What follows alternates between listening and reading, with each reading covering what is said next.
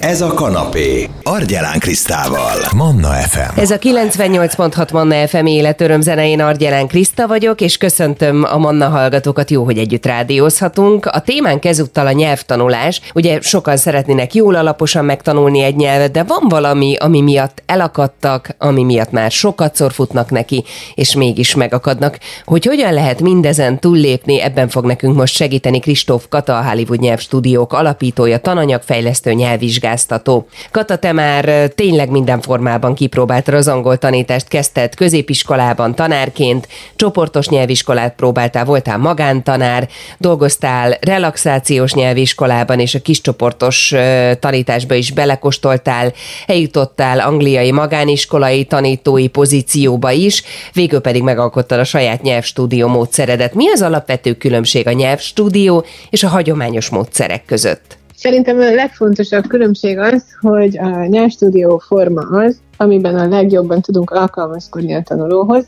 míg az összes többi megoldásban a tanulónak nagyon-nagyon sokat kell alkalmazkodnia, akár egy oktatóhoz, vagy az egész oktatási intézményhez.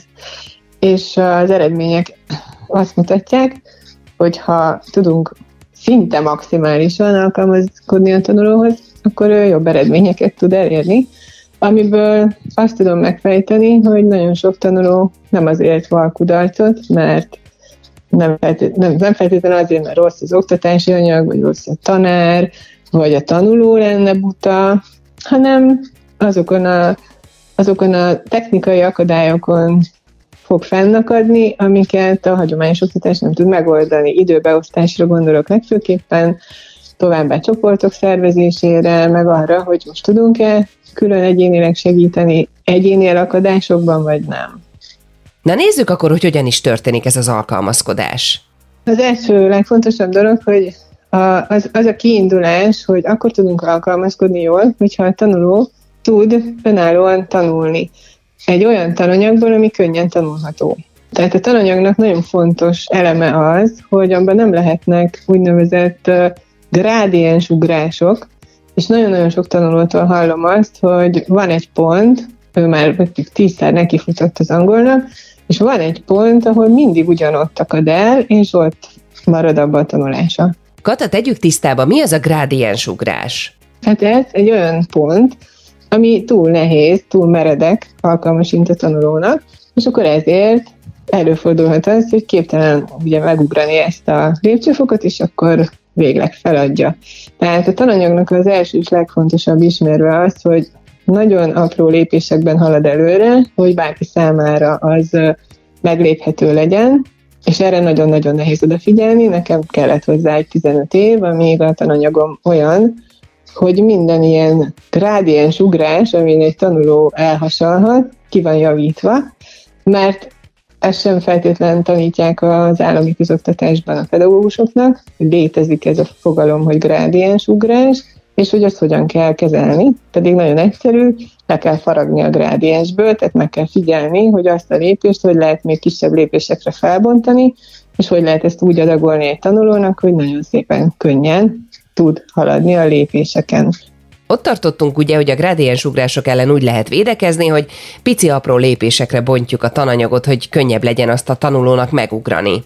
Van egy szlogenem, ez az én saját megfigyelésem, ezt úgy szoktam mondani, hogy minden grádiens alatt van még grádiens, és ez lesz az a személyes alkalmazkodás. Tehát vannak olyan tanulók, akiknek még ez nagyon óvatos lép, előrelépkedés is olykor nehéz, mert mondjuk magyar nyelvi hiányosságaik vannak, vagy olyan rossz beidegződéseik, vagy konkrétan már rettegéseik vannak, tehát már annyi kudarc érte őket, hogy tehát ez már egy pszichés szint, amikor uh, egyszerűen lelkileg nem tudja viselni ezt az akadályt. Na és akkor itt egy nyelvstúdióban abszolút van lehetőség arra, hogy ezt a tanulót egy ilyen helyzetben külön egyénileg foglalkozva vele, szépen keresztül visszük ezen a nehézségem. Na ez az oktatásbeli alkalmazkodás, az sem mindegy, hogy milyen a tananyag, tehát mennyire variálható, mert ahány tanuló, annyi féle célra jön, és hogyha egy tanulót nem a célja felé oktatjuk, akkor nem lesz kedve tanulni.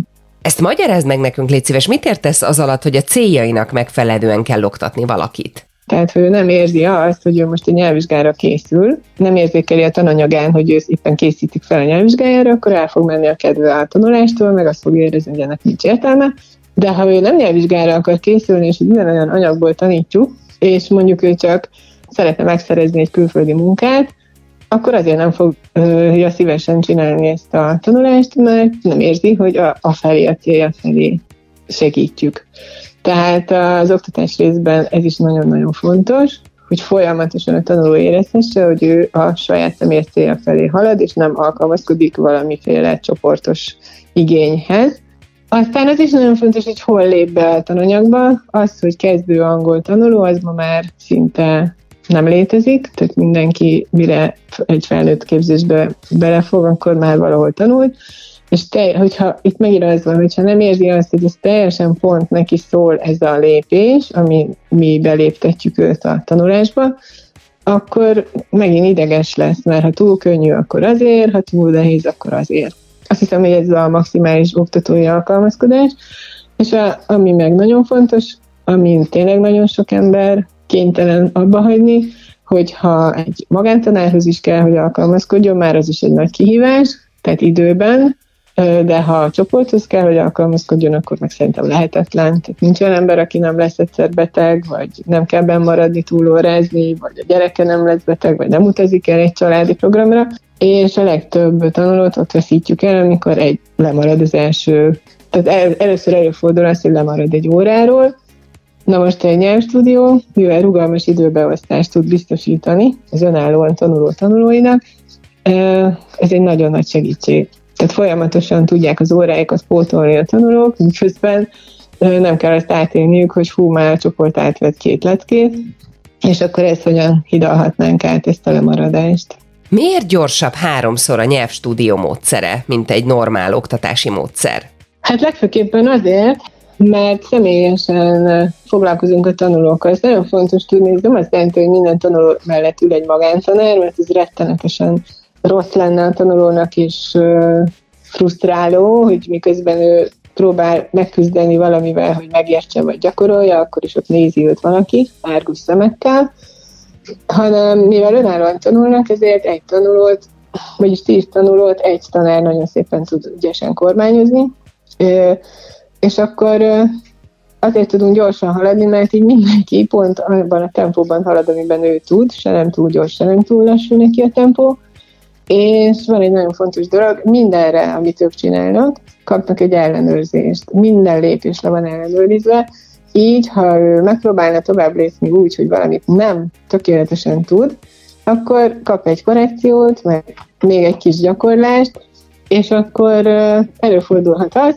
hogy minden lépés után, tehát mindig akkor megyünk tovább egy következő lépésre, amikor már azt jól tudjuk. És akkor ez a másik szlogenünk, hogy mi minden csak egyszer tanulunk meg, de akkor nagyon jól. És döbbenetes látni azt, hogy ha így tanul egy ember, hogy mindig, amit éppen tanul, ezt rendesen megtanulja, háromszor gyorsabban fog haladni. Sokan hiszik azt, hogy idegen nyelvet úgy kell tanulni, mint az anyanyelvünket. Te mit gondolsz erről?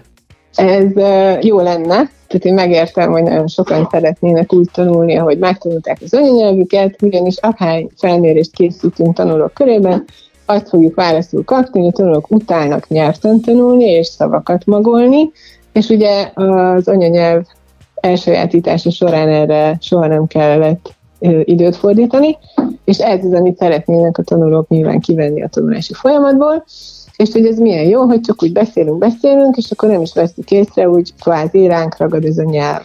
Csak azzal nem gondolkodnak a tanulók, hogy amikor az anyanyelvét tanulja valaki, akkor egyrészt tengernyi rengeteg időt tölt el ezzel, észrevétlenül, mert ugye közben mindig valami mást is csinál, mondjuk oviba van, és játszik, és nem veszi észre, hogy éppen ott is nyelvet tanul, és mindenki körülötte azon a nyelven beszél. Akkor tehát csak beszélgetéssel, jól értem, nem igazán lehet idegen nyelvet jól elsajátítani.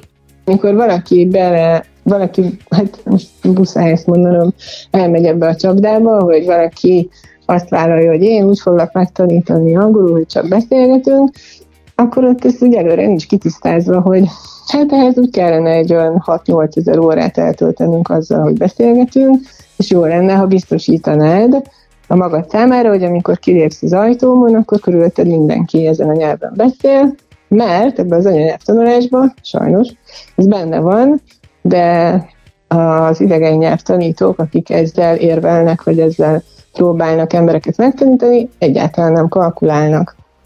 Tehát én nem gondolom azt, hogy egy olvasni tudó felnőtt embernek ebbe a csapdába kell besétálnia, azért, mert utál nyelvtan tanulni, mert sokkal jobb az, hogyha inkább meg, megcsináljuk azt, hogy a nyelvtantanulás inkább legyen élvezetes, nem kell rágörcsölni a nyelvtanra, meg nyelvtan tanulni azért, hogy nyelvészeket képezzünk, hanem tanuljuk meg a nyelvtant annyira egyszerűen, amennyire csak lehet, és mindig csak pont olyan picit, ami ahhoz kell, hogy valami új dolgot ki tudjunk fejezni. Tanulóink visszajelzése szerint az nálunk egy nagyon nagy előny, hogy mi életből vett szituációkon keresztül tanítunk nyelvtan, így egy kicsit érezheti azt a tanuló, mint hogyha anyanyelvet tanulna, hogy bele van csempészve az életből vett szituációkba egy nyelvtan, és akkor már nem is azt érzi, hogy ő egy nyelvtan tanul. Milyen eredménnyel kecsegtet egy nyelvstúdió?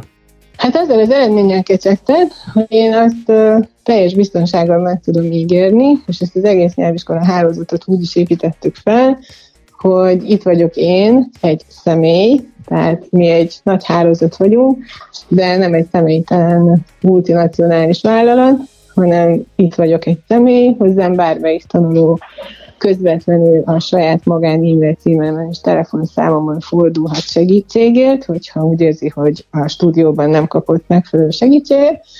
És én azt tudom garantálni, hogy ha valaki hajlandó azt csinálni, amit én kérek tőle, akkor én azt tudom ígérni, hogy nincsen olyan tanuló, aki ne tudna megtanulni ezzel a módszerrel angolul, tehát a tanulók száz százalékának tudom ígérni azt, hogy ha ő beleteszi azt, ami az ő része, mi bizony a végtelenségig itt vagyunk és kitartunk, hogy támogassuk őt ebben. De a nagy átlag az, nagyon sokan hagyják abban a tanulást nem az angol miatt, hanem mert az élet úgy adja, hogy fel kell, hogy függeszték a tanulásukat, de a tanulók 80%-a még külem is, tehát a stúdiókban meg tud tanulni angolul. Nagyon szépen köszönöm, Kristóf Katával beszélgettem itt a Manna fm aki a Hollywood Nyelv Stúdiók alapítója, tananyagfejlesztő, nyelvvizsgáztató, és megbeszéltük azt, hogy mi kell ahhoz, hogy valaki sikeresen meg tudjon tanulni egy nyelvet. Hogyha valaki szívesen visszahallgatná a beszélgetésünket, akkor jó hír, hogy a Manna FM podcast felületén megtalálja, akár itunes akár Spotify-on lehet majd keresni. Manna, ez a kanapé, Argyelán Krisztával. FM.